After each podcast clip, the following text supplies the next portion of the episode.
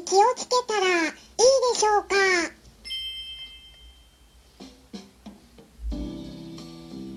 こんにちは。サラホリスティックアニマルクリニックのホリスティック獣医サラです。本ラジオ番組ではペットの一般的な健康に関するお話だけでなくホリスティックケアや地球環境そして私が日頃感じていることや気づきなども含めて様々な内容でイギリスからお届けしております1月23日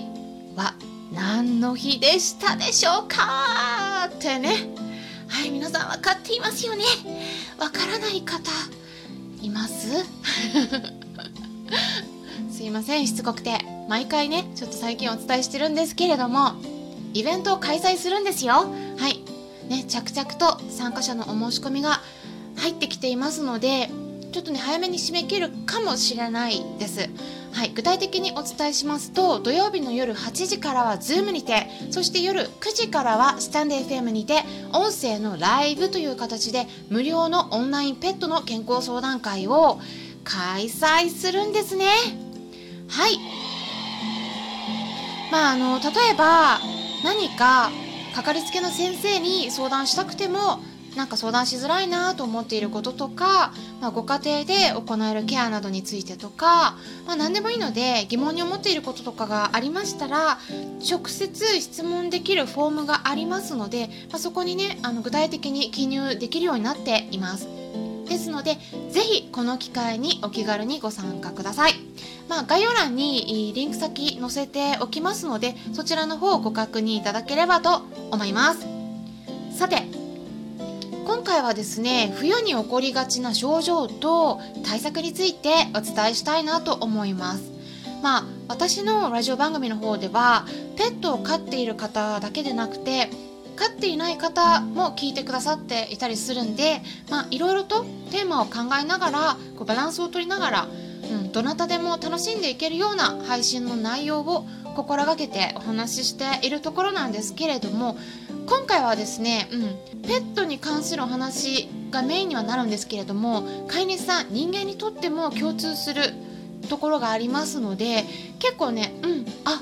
知らなかったとかって思うところもあると思います。ですので是非ね皆さん聞いていただければと思うんですけれどもまず皆さんにクイズを出したいと思います。はい。冬に起こりがちな症状。今回2つお伝えするんですけれども何だと思いますか？はい3秒お渡ししますんでぜひ考えてみてください。それではいきます。はいスタート。は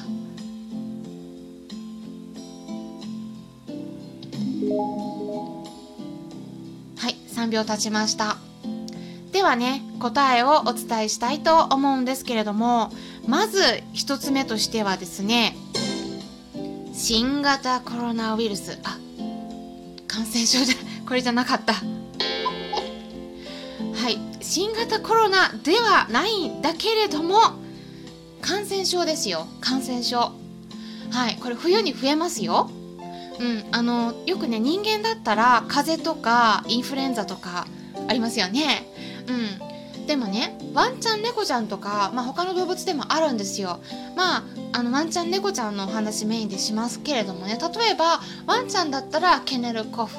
猫ちゃんだったら猫風邪っていうねウイルスとか細菌などの微生物が体の中に入り込んで増えてしまう病気。これを全部含めてトータルで合わせてこうね感染症って言ってるんですね。うん。これらは冬に増えます。でなぜだと思いますか？理由はねいくつかあるんですけれども2つお伝えしたいと思います。まずですね冬になると体温が不安定になりやすいです。ただ健康な人はそんなことにはならないんですけれどもね。特に子犬とか子猫そしてシニアの子。まあこれ人間だったら幼い子供幼児とか、えー、高齢の方ですね、うん、同じです体温調節が健康のこう健常な人とね比べるとうまくできないんです。はい、気温が上がったり下がったり、まあ、熱中症にもなりやすくなりますしこう気温が冷えた時にこうすぐに、ね、免疫機能のバランスが崩れて感染症にかかりやすくなるんですよ。であのこれはねこう気温がこう特に下がってきたりするとこの、ね、免疫を司る細胞よくねナチュラルキラー細胞とか聞いたことありますかね、まあ、そういう白血球があるんですけれどもそれがねあの体の中に入ってきた細菌とかウイルスをうまく退治できなくなってしまうんです。あともう一つ気管の中には体の中に入ってきた異物を除去する押し出すための繊毛って呼ばれる細かい毛みたいなねものがあるんですね。異物が入ってきた時にそれが気管の奥に入らないようにするために喉の方に押し合っています。そうすることでこうねできるだけ出させるんですね。でも気温が下がるとこのね繊毛の動きが悪くなるんですよ、うん、うまく働かなくなるっていうことが知られています。ちなみにですねこれはタバコもこの専門の動きを悪くするんですよだから タバコ吸ってるとね新型コロナウイルスとかでそういう肺の肺炎とか気管支炎になった時にね治りにくいんですよ。でなのでねこうやってあのそういう働きがね気温によってこう変わってくるんだっていう風に知っていただければと思うんですけれどもこれね人間もペットも大体基本同じなんですね。で症状としてはあの咳とか鼻水目やりとか涙とかが出たりするようになります。この辺りよく注意して見てあげるようにしましょうあとくしゃみとかもね出ますねそしてですねもう一つ冬に増える症状2つ目としてははい。関節の痛みです。これはですね人間の方で研究の論文が出てて気圧とか気温と関連しているんですね。具体的には気圧が低いところから上がったりもしくは気温も10度下がったりするたんびに痛みが増えるといった研究結果が出ています、うん、特にねシニアの子高齢の方は注意した方がいいですね。あとですねこれは冬に多いんですけど特にワンちゃんミニチュアダックスフンドなどに多い椎間板ヘルニアこれも去年ね新しく論文が出てたんですよ。冬に多いんです。ちなみに私が昔一緒に暮らしてたミニチュアダックスフンドの子も椎間板ヘルニアになった時冬でした。家からお外に出る時はウォーミングアップとかしてからお散歩した方がいいです。これねヘルニアじゃなくても関節炎。関節にね痛みあの痛みが出たり負担かけてしまうんですね、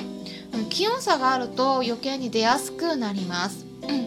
人間でもね関節の痛みとか腰痛が増えるっていうことが分かってるんですけど皆さん大丈夫でしょうか？特にリモートワークとかで椅子に長時間座って仕事をしている方が増えているかもしれないですよね。うん、そんな場合は是非ね関節などに気を使ってみてください。で私がね先日ちなみにご紹介した関節にいいサプリメントもありますので是非ね参考にしてみてください。うん、ペットと人間が一緒に飲める人間用のサプリメントについても紹介しています。うん、何回目だったかな？ちょっとね今見れないんですけど すぐに。はい。多分3回4回ぐらい前だったかな？と思うんですね。はい。さてね皆さんでこれで2つお伝えしたんですけれどもね。今回のクイズであれ？なんかこれ出てきてないぞ？ってね例えば、まあ、これはペットを飼ってる方気になってるかもしれないんですけど腎臓病とか尿石症や膀胱炎腎臓結石えこれって違うの？って思ってる方いませんか？私もねあのまあ特にワンちゃんよりも猫ちゃんの尿石症とか膀胱炎とか腎臓病とかまあ結構見てたんでまあななんとなくね冬に多いイメージはあったんですけどってよくね言われますよね。うん。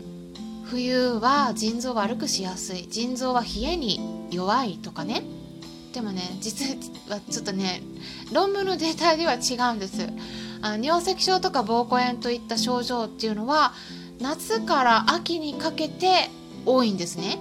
で急性の腎不全とかは暑さによる脱水が関係しているので夏に多いんです。腎臓って言ったらね、まあ、中医学とか東洋医学で冷えに弱い印象があるかもしれないんですけれども、まあ、その現代科学のデータとはねちょっと合わないところがあります。まあでもね冷えはやっぱり良くないので冷えないように気をつけてあげてください。今回は冬に多いえー、起こりやすい体の症状と対策についてお伝えしていきました。まあ暖房の器具についてとか YouTube 動画でも解説したものがありますので、まあ、その辺もぜひ合わせて、えー、まあ、参考にしていただければと思います。まだまだ寒い日が続きますので皆さんくれぐれもお気をつけてお過ごしくださいね参考になったという方はよろしければいいねボタンのクリックとかフォローもしていただけたら嬉しいです今回も最後まで聞いていただきありがとうございました。それではまたお会いしましょう。ホリスティック獣医、サラでした。